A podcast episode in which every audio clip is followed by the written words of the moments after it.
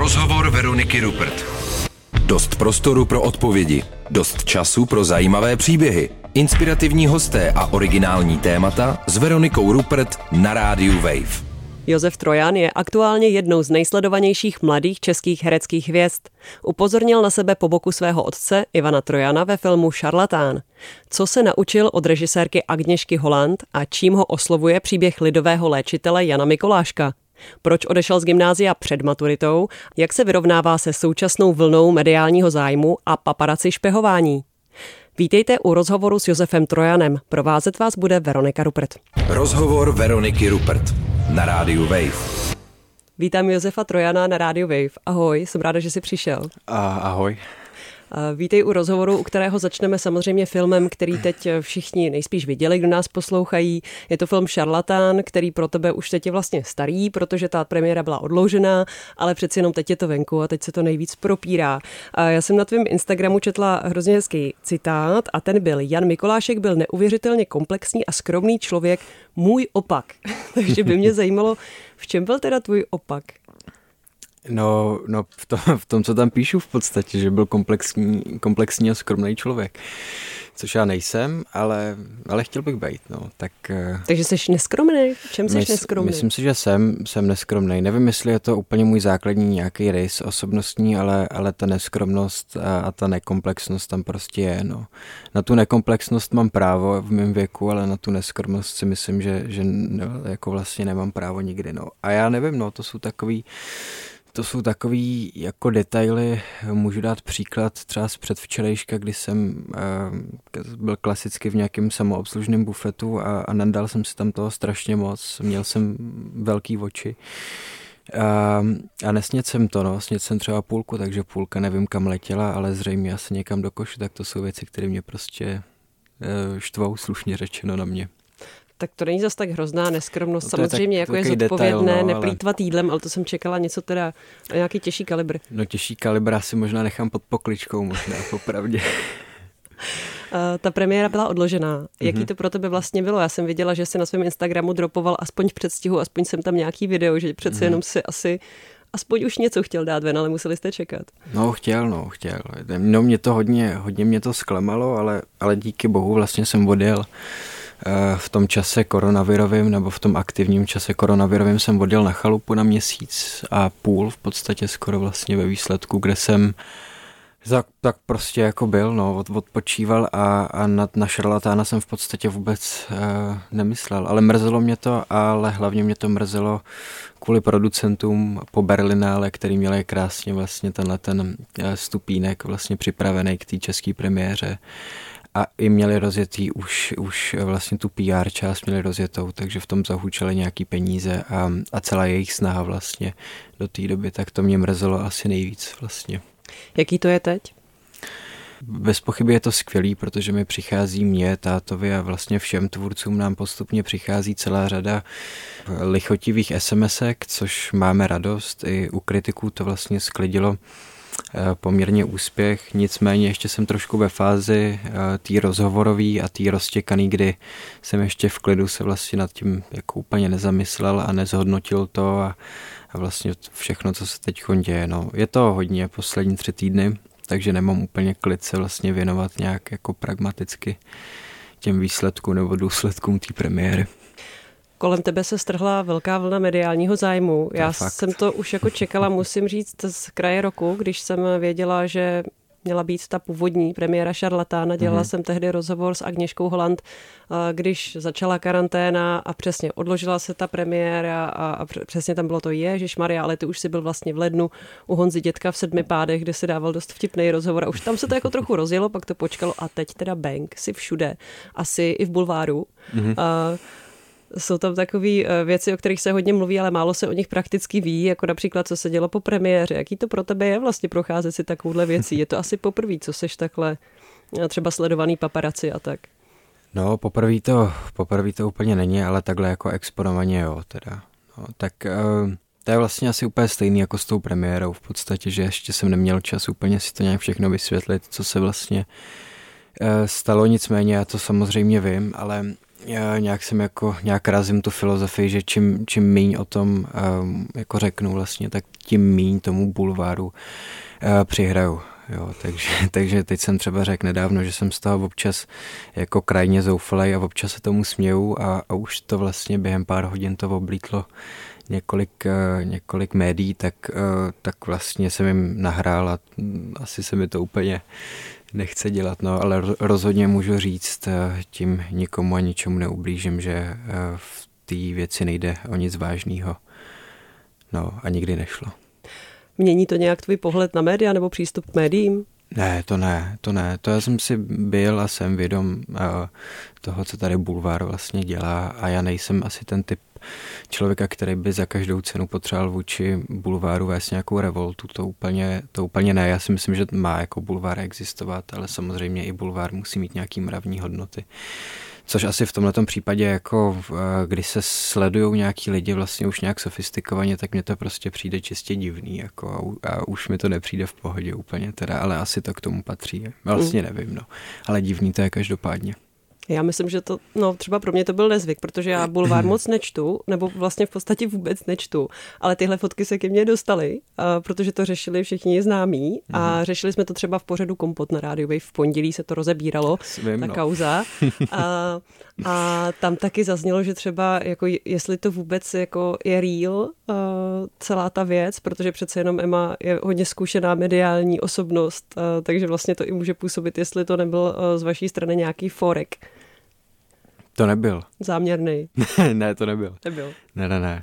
Rozhovor Veroniky Rupert na rádiu Wave. Teď se pojďme vrátit eh, zase k tomu, co ty jsi zmínil, a totiž k tomu, jak vznikal ten film a setkání s Agněškou Holland.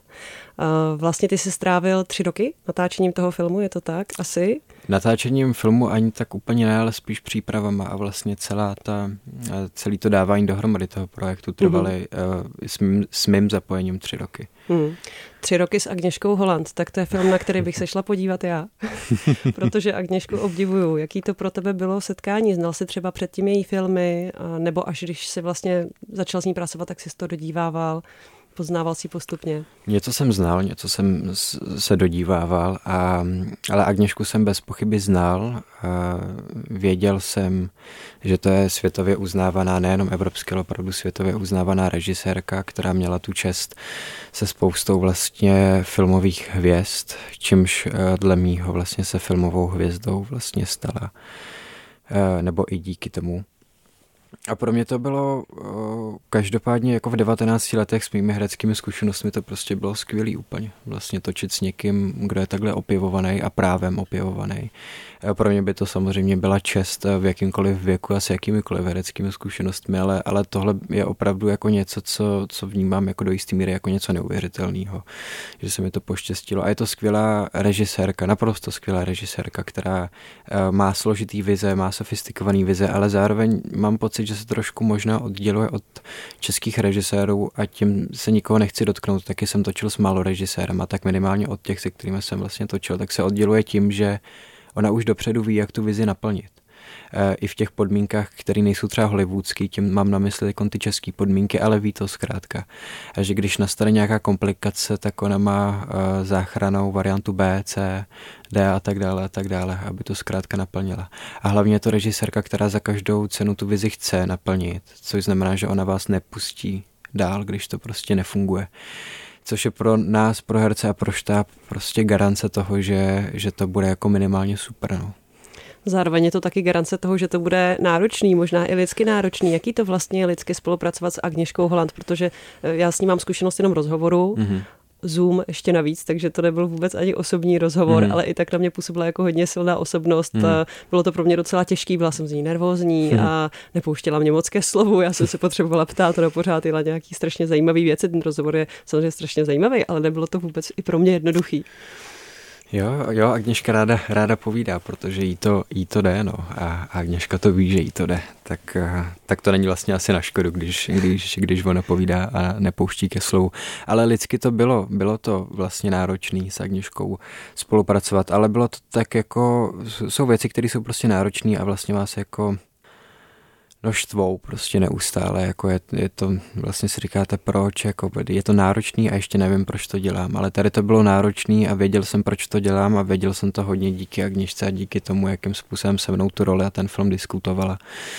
Takže, takže bylo to těžké, protože já samozřejmě eh, se nepovažuji za erudovaného herce, jsem, jsem v plenkách herecký vlastně pořád, takže naplnit ně, nějaký vize Agněšky nebo nějaký vlastně touhy eh, bylo občas, občas těžký, ale ona se mnou uměla, myslím si, že vlastně dost dobře pracovat, takže, takže vždycky mě nějak občas třeba i trošku surověji verbálně, ale to k tomu patří, tak mě k tomu vždycky dotlačila a pak mě obejmula, mělo se dál zase. Mm-hmm. Jaký scény pro tebe třeba byly takhle těžké? No, upřímně to vlastně nejsou ty scény asi, které by si třeba lidi mysleli, ty hodně emočně zabarvený, ale byly tu takový právě jako detaily, kdy třeba tam říkala nějaká linka, která mi prostě nešla přes puse, nebo mi přišla taková moc jako uh, mudrcká, nebo taková moc objevná, jako a, a říkal jsem si, že vlastně už trošku z té postavy dělám tou větou karikaturu, ale ve výsledku to tak nebylo teda tak to byly takovýhle, no, třeba věta, eh, kde, kde říkám, že někdy to tak mám, podívám se na člověka a vím, kdy umře.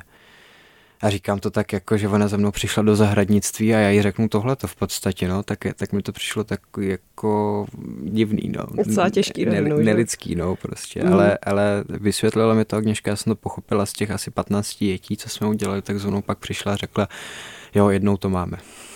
Tak, tak aspoň jednou, no. Jak se cítil v té postavě?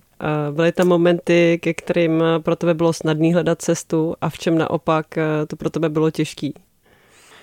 No, no, byly tam momenty, ke kterým eh, to bylo těžší a některé, ke kterým to bylo lehčí. Například, když, když jsem vlastně se snažil nějak psychologicky pochopit, proč, proč mají ty léčitele, ty přírodní léčitele tak, tak blízký vztah s tou přírodou, nebo to je samozřejmě jasný, ale, ale spíš pochopit možná tu obsesi vlastně a o čem to tak, tak vlastně je, ten, ten sběr těch bylin a těch rostlin a ta fascinace vlastně, tak jsem byl se podívat za bylinkářkou v Českých Budějovicích a tak jsem ji pozoroval při práci, pak jsem něco sám taky, taky vlastně dělal u ní a, a ona prostě chodila tak jako po lese a co pět metrů, tak to nazbírala nějaký kitky a, a vysvětlovala mi, eh, na co to je a, a k čemu je to dobrý. Tak to mě fascinovalo, protože přece jenom člověk si udělal 20-minutovou procházku v lese a měl prostě puget vlastně jako rostlin, který nám pomáhají eh, o který bychom normálně ani na, na té procházce bez té bylinkářky prostě nezavadili očima na to. Tak to je taková vlastně myšlenka, to mi uvízlo v hlavě, že my fakt jako tu přírodu občas uh, jako hodně podceňujeme.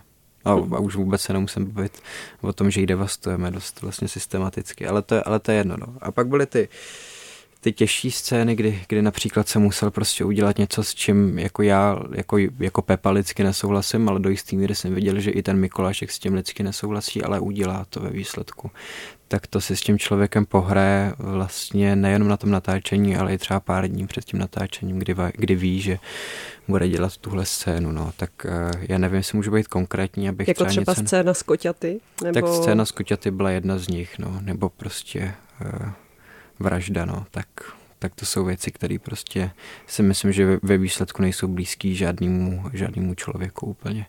U, u některého tam něco prostě cvakne a, a stane se to, ale myslím si, že jako, jako z podstaty blízký si myslím, že zabíjení fakt není nikomu.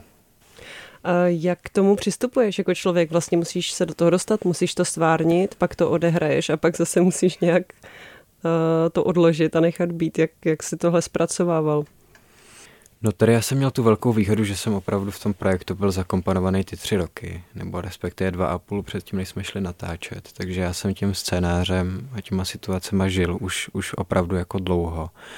A ty linky jsem vlastně uměl, třeba dva roky vlastně v kuse jsem je uměl, takže jsem mohl jako kdykoliv jít natáčet. Já tam taky nemám moc textu, takže ono to není nic jako žádný velký zarosti učinění. Ale, ale to, že jsem se vlastně takhle v průběhu těch dvou let mohl na to, na to připravovat a, a uvědomit si, o čem ta scéna je, jakou tam ten Mikulášek má motivaci, co předchází a co naopak následuje, tak to mi prostě pomohlo v tom, že, že už jsem ani nemusel nějakým způsobem hledat nějaký nervový nebo emoční vzepětí, ale, ale tím, že jsem tu scénu chápal, tím, že jsem chápal Jana Mikuláška, tak už to šlo, nechci říct samo, ale ale rozhodně po, po trošku víc horkým másle než, než, než jinak. No. Ladíte Radio Wave, posloucháte rozhovor, kterým vás dnes provází Veronika Rupert a se mnou ve studiu je Josef Trojan. Před chvílí jsme se bavili hlavně o filmu Šarlatán, který je teď v českých kinech. No a teď bych se ráda bavila o něčem, co s tím úzce souvisí a to je totiž zdraví a přístup ke zdraví. Já jsem slyšela několik rozhovorů s tebou, Josefe, který byly dost vtipný. Například sedm pádů Honzi Dětka, kde si fakt děláte srandu z toho, že jsi hypochondr. Mm-hmm. A je to fakt strašně dobrý, ale na druhou stranu jsem si říkala, jo, to je sranda, ale vlastně to je docela jako hrozný. Kdy to u tebe začalo vlastně ta obava o tvoje zdraví? A je to opravdový, nebo to byly jenom srandy eh, v pořadu? No, myslel jsem si, když jsem byl mladší, tak jsem si myslel, že to je, že to je opravdový, no. Ale ona hypochondrie, že jo, to je paradox. Hypochondrie prostě není opravdová, že jo. V tom je, v tom je ten největší paradox téhletý jako e, nemoci. Takže vlastně myslel jsem si, že, že, že jsem hypochondr, nebo respektive, že mám celou řadu onemocnění, tak když mi bylo třeba 12, 13, 14 a v těle těch letech nějak jsem se podle mě o tom poprvé zmínil jako mediálně a, a já vlastně do, dnes, do dneška nevím proč, eh, to byla první vlna před, před Honzou dětkem a já do dneška nevím vlastně proč se to tak jako vyzdvihlo, že to je tak vtipný, to mi teda jako nikdy, nikdy nepřišlo, že až tak moc, ale, ale, ale budiš teda, no. Tak to byla první vlna, to jsem si ještě myslel, že teda ty nemoci mám a pravidelně jsem chodil na nějaký prohlídky vždycky a pak byla ta druhá vlna po sedmi pádech, kde už jsem si z toho dělal čistě legraci. Takže já jako hypochondr určitě nejsem a, a na prohlídky chodím jenom, když opravdu uh, se mi něco, něco děje. A i když se mi třeba nic, nic neděje, tak jako na druhou stranu jsem prostě skeptická povaha.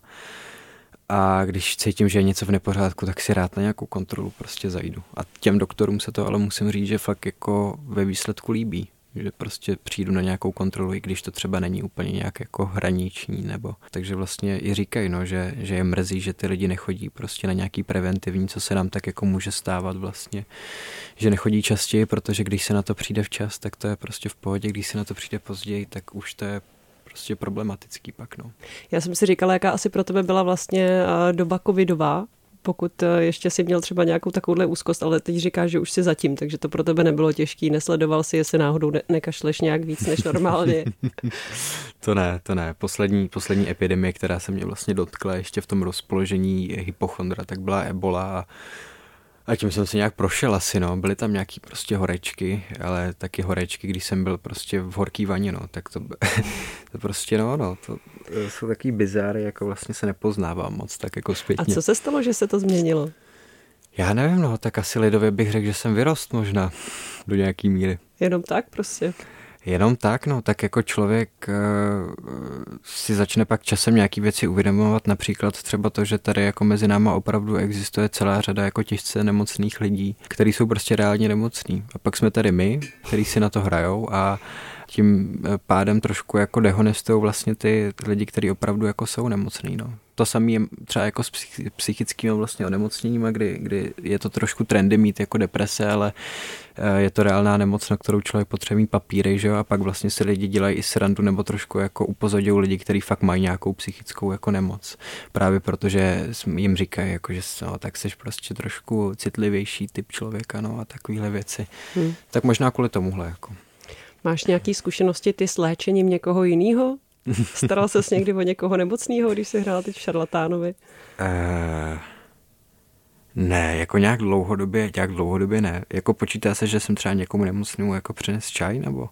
Asi jo. Asi jo, tak to jsem asi, to jsem asi udělal možná z dobroty srdce, no. Ale, ale, ale ne, jako jinak, jinak jsem nikoho neléčil, to bych si netrouf asi úplně.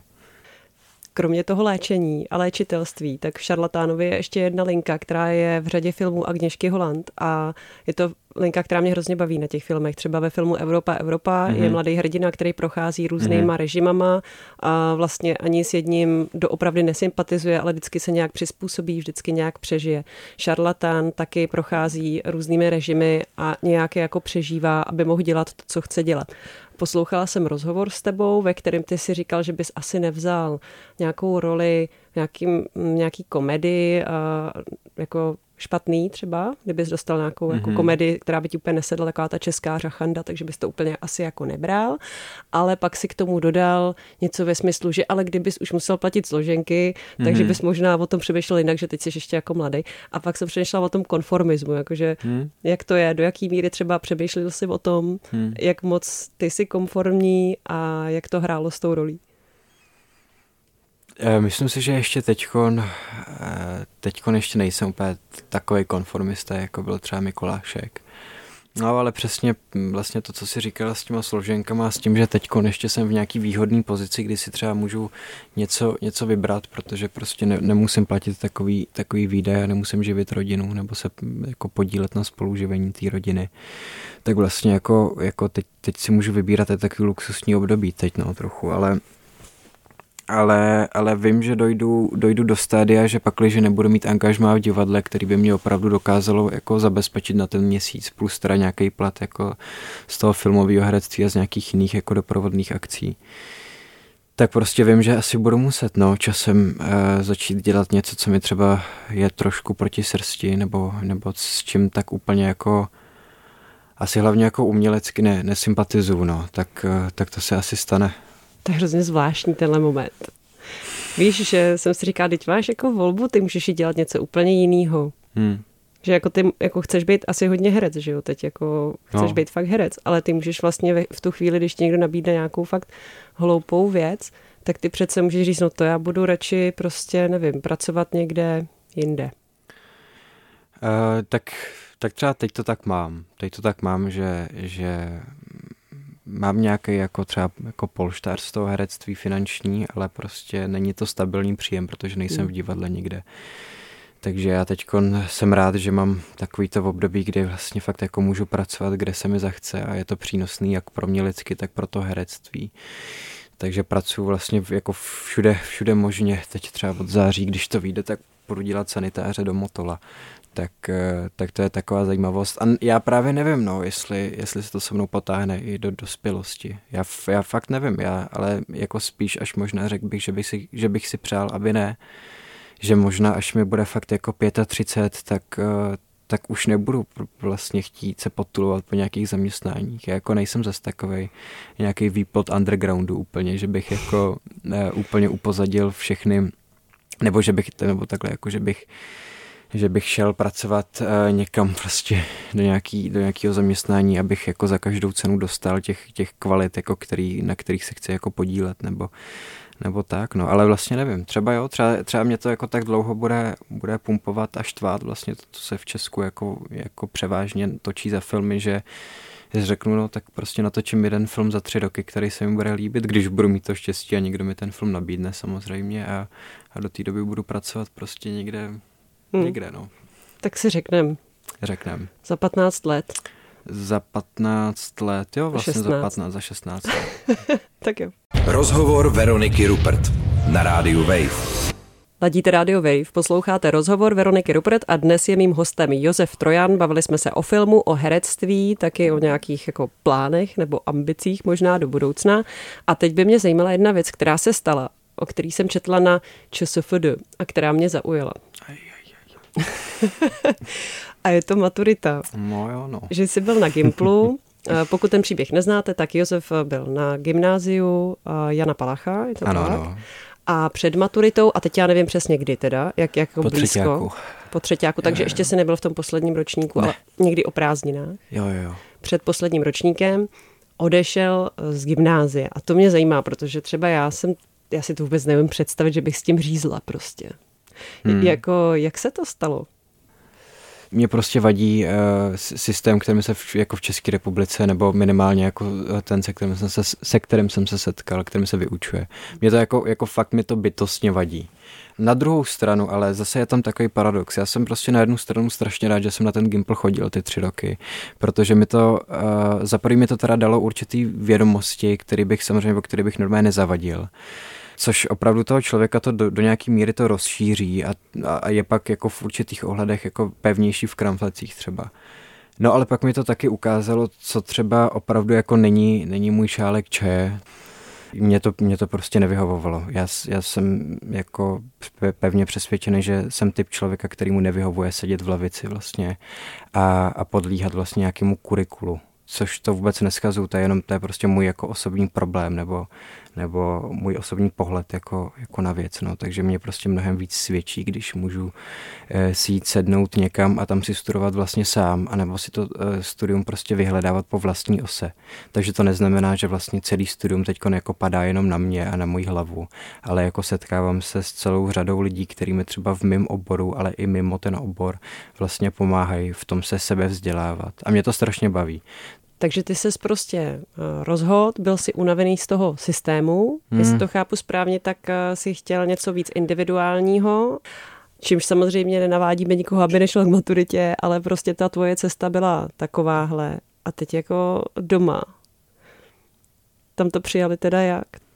Jako že by od začátku hned měl nějaký odmítavý pohled to, nebo názor, to ne, to ne. Oni jako jsou, jsou ty rodiče, kteří se snaží za každou cenu ty děti pochopit, no. Pak, když uh-huh. nejde úplně o nějaký výmysl a já jsem i rok vlastně vedl nějakou jako vnitřní souboj jako se mnou vlastně, jestli opravdu to chci udělat nebo nechci udělat, co to všechno vlastně sebou nese za rizika, jestli jsem ochotný je podstoupit, prostě to, že třeba se může stát úplně krajní situace, kdy najednou budu bez zaměstnání a budu si muset najít zaměstnání, který prostě má jako hlavní podmínku, že má člověk maturitu, ale to je taky už hloupost v dnešní době prostě, protože protože to tak prostě není a, ti, a, a to vím, protože už jsem si eh, tohletou selekcí těch zaměstnání vlastně prošel už několikrát, takže, takže vím, že že i, i tohle je argument neplatný vlastně pro mě. Abych se teda vrátil k meritu, tak, uh, tak jsme se tak jako nějak o tom rok doma bavili a třeba poslední čtvrt rok, kdy už ta myšlenka ve mně vlastně uzrála, tak já jsem si, tak uh, jsem si řekl, že teda jako půjdu, půjdu do boje nebo půjdu víc napřímo teda a začnu s nima otevřeně mluvit o tom, že bych opravdu po třetí jako chtěl odejít. Hmm. Musel jsem je přesvědčit, proč to chci udělat, musel jsem je přesvědčit, uh, nebo přesvědčit, dát jim nějaký smysluplný důvod, proč chci odejít, proč nepotřebuji v dnešní době za každou cenu maturitu, kor v uměleckém oboru. A musel jsem je taky jim nastínit nějakou vizi, co vlastně já chci se sebou, eh, ať už to se vzdělávání týče nebo nějakého prostého bytí, tak co sebou prostě se sebou chci dělat jako po té škole. Tak to jsme si všechno nějak probrali a, a asi, asi, jim to, eh, asi jim to stačilo teda, to, to co jsem jim řekl a, a to, co dělám vlastně teď, takže, takže v pohodě. Pokračuješ nějak dál ve vzdělávání? Ty jsi naznačil vlastně, že asi jo. A mm-hmm. jakým směrem? A jak to děláš? Mám takový dvě základní roviny. Jedna je, že, že jsem sám se sebou prostě a, a čtu si. Jo, chodím do Klementína třeba pravidelně eh, si prostě sednout v podstatě, jak kde bych studoval, jako ono se to fakt moc nelíší. Vezmu si počítač, vezmu si sebou pár knížek, některý teoreticky, některý eh, třeba jenom jako, jako dramatizace nějaký divadelní a, a, a jedu si prostě, no jedu si. jako to nejde, to nejde moc vakecávat, tak to je jedna, jedna rovina, protože všichni asi posluchači ví, jak se jako učí normálně, jako jak se jak No se ale málo kdo, když prostě odejde ze školy, tak pak si udělá nějaký individuální plán, kdy chodí do Klementína. Jako většina lidí, když odejde ze školy, tak prostě hodně paří, chodí na mejdany, navštěvuje kamarády a známé a chodí na výstavy, já nevím, vymýšlím si, ale prostě chodí nevím kam. Chodí tak oni na to mají právo, protože oni udělali školu už, takže oni mají právo na to pařit. Teď já na to právo nemám, já musím, musím vzdělávat.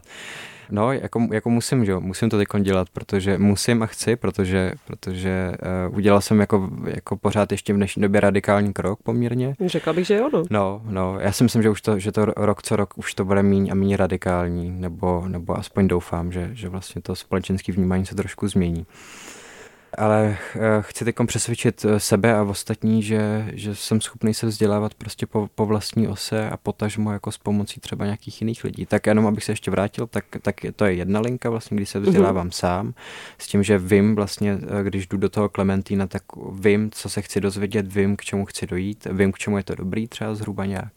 No a ta druhá linka je taková, že, že chodím vlastně se vzdělávat jako v oblasti herectví, chodím na jevištní mluvu, na zpěv a na, na hudební nástroj a, a takovýhle, jako, takovýhle detaily a skladám si z toho takovou mozaiku, která vlastně mi do jisté míry asistuje to, že třeba nechodím jako na, na damu nebo na nějakou jinou, jinou hereckou školu. No.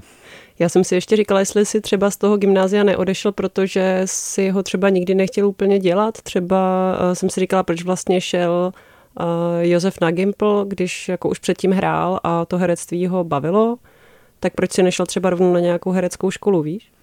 No já jsem nehrál vlastně předtím, nebo měl jsem no, takový no, jako... dětský role si měl. No ale takový náznaky opravdu, jako to byly prostě, to byl jeden natáčecí Anděla. den. Anděla. Anděla, ale to bylo v upoutávkách, to nebylo hmm. ve filmu, ale jenom v upoutávkách. No a pak to mělo třeba pětiletou pauzu a pak zase jeden den jsem někde točil a pak zase pětiletá pauza. Takže ty jsi ještě den, nevěděl takže... vlastně, že budeš herec, když jsi šel no, na tak jako tušil, tušil, jsem to, no, že asi mě sem ty cesty povedou, no, protože jsem byl takový extrovertní dítko hodně a a měl jsem to jako odmala před očima a nikdy jsem vůči tomu neměl nějaký vzdor, takže ono se to všechno nějak spojilo a pak když jsem se nad tím ještě nějak jako trošku dospělej zamyslel, tak tak jsem si definitivně teda utvrdil v tom, že, že tohle je ta profese, která by mě jako zajímala, no, z hmm. mnoha ohledů teda. Ještě taková jedna úplně praktická věc, jo. Vždycky, když někdo, když se s někým bavím o tom, že chodí, jak chodí do školy nebo jak něco studuje, tak si představuju, kde ten člověk jako seděl ve třídě. Víš? Jakože mi vždycky přijde, že to něco jako znamená. Už to vůbec nic neznamená. Ale jako hmm. kde jsi seděl? A seděl jsi sám nebo s někým? No, to je, no, to, je, to, je, to je zajímavá jako taková, taková psychologická situace. Já si myslím, že to je, je vypovídající jako do jisté míry. Hm. A kde seděl teda? Uh, tak stahoval jsem, stahoval jsem se spíš do těch zadních končin, jako vždycky. Ale právě protože jsem měl takhle, takhle tuhle tu jako ostrou tendenci si sednout dozadu k oknu někam, abych mohl prostě koukat, koukat z okna a, a mít třeba opřený telefon tam někde jako za, za, za růžkem tak přesně tohle to mě jako dohnalo k tomu, že jsem během jako hodiny nebo dne, dvou byl jako posazený dopředu, nebo minimálně do těch předních částí. Tě přesazovali dopředu? Jo, tak já jsem byl hrozný, takže já jsem si rozhodně nezasloužil takhle privilegovaný místo vzadu. Takže, takže ano, takže začínal jsem vzadu a šel jsem dopředu postupně. Rozhovor Veroniky Rupert na rádiu Wave. Viděl jsi v poslední době něco pěkného a co bys třeba doporučil posluchačům? Jaký filmy, seriály máš třeba rád a jaký tě teď hodně baví? Tak co se filmů týče, tak jsem teď, teď jsem viděl asi týden zpátky fakt skvělý film, na který bych jako pozval všechny lidi, jmenuje se to Šarlatán. A, a to je super film teda. Ale ne, no viděl jsem Palm Springs, což soutěžilo v Cannes a nevyhrálo to, což je taková jako velmi, velmi příjemná komedie vlastně, dobře ubíhající, což já mám mm. tenhle ten žánr, kdy ta komedie není stupidní, ale zároveň jako není, není nějak sofistikovaná, že by člověk nad tím musel jako přemýšlet moc, tak, tak uh, tohle se fakt jako povedlo v tomhle žánru. Mm. Co se seriálu týče, tak uh, já jsem jako, mám velkou obsesi a už jsem ten seriál viděl čtyřikrát vlastně. Je to dokumentární seriál, jmenuje se to The Last Dance a je to o, o uh, Chicago Bulls, o, o basketbalistech, o, o Michaelu Jordanovi a o, o ty jejich jako nejslavnější éře, tak to je dokument, který kromě jako sportu, který miluju, tak tam má prostě spoustu, ale fakt jako celou řadu zajímavých přesahů vlastně sociálních, tak, tak to je fakt skvělý uh, seriál dokumentární, který, který doporučuju. A ještě co se filmu týče, tak uh, třeba teď jsem viděl od Ray se Post Tenebras Lux, což je jako vizuálně strašně zajímavý film, jako fakt strašně zajímavý, že jsem dlouho nic tak dobrýho neviděl. A Hidden Life jsem viděl od Terence Malika, což je strašně silný film, hrozně dobře odehraný, dobře odvyprávěný a vizuálně taky úplně skvostný. No. Na to se podívejte určitě. Tak díky za filmový tipy a díky za to, že jsi přišel na Radio Wave. Já taky děkuju, moc krát děkuju a mějte se krásně tady. Poslouchali jste rozhovor s Josefem Trojanem a stejně jako další rozhovory, které pro vás točíme s Martinem Minhou, ho najdete v podcastech a taky na wave.cz lomeno rozhovor. Naslyšenou se těší Veronika Rupert. Rozhovor Veroniky Rupert. Dost prostoru pro odpovědi. Dost času pro zajímavé příběhy. Rozhovor Veroniky Rupert. Poslouchejte velké rozhovory se zajímavými hosty kdykoliv a kdekoliv. I offline. Přihlaste se k odběru podcastu na wave.cz lomeno podcasty.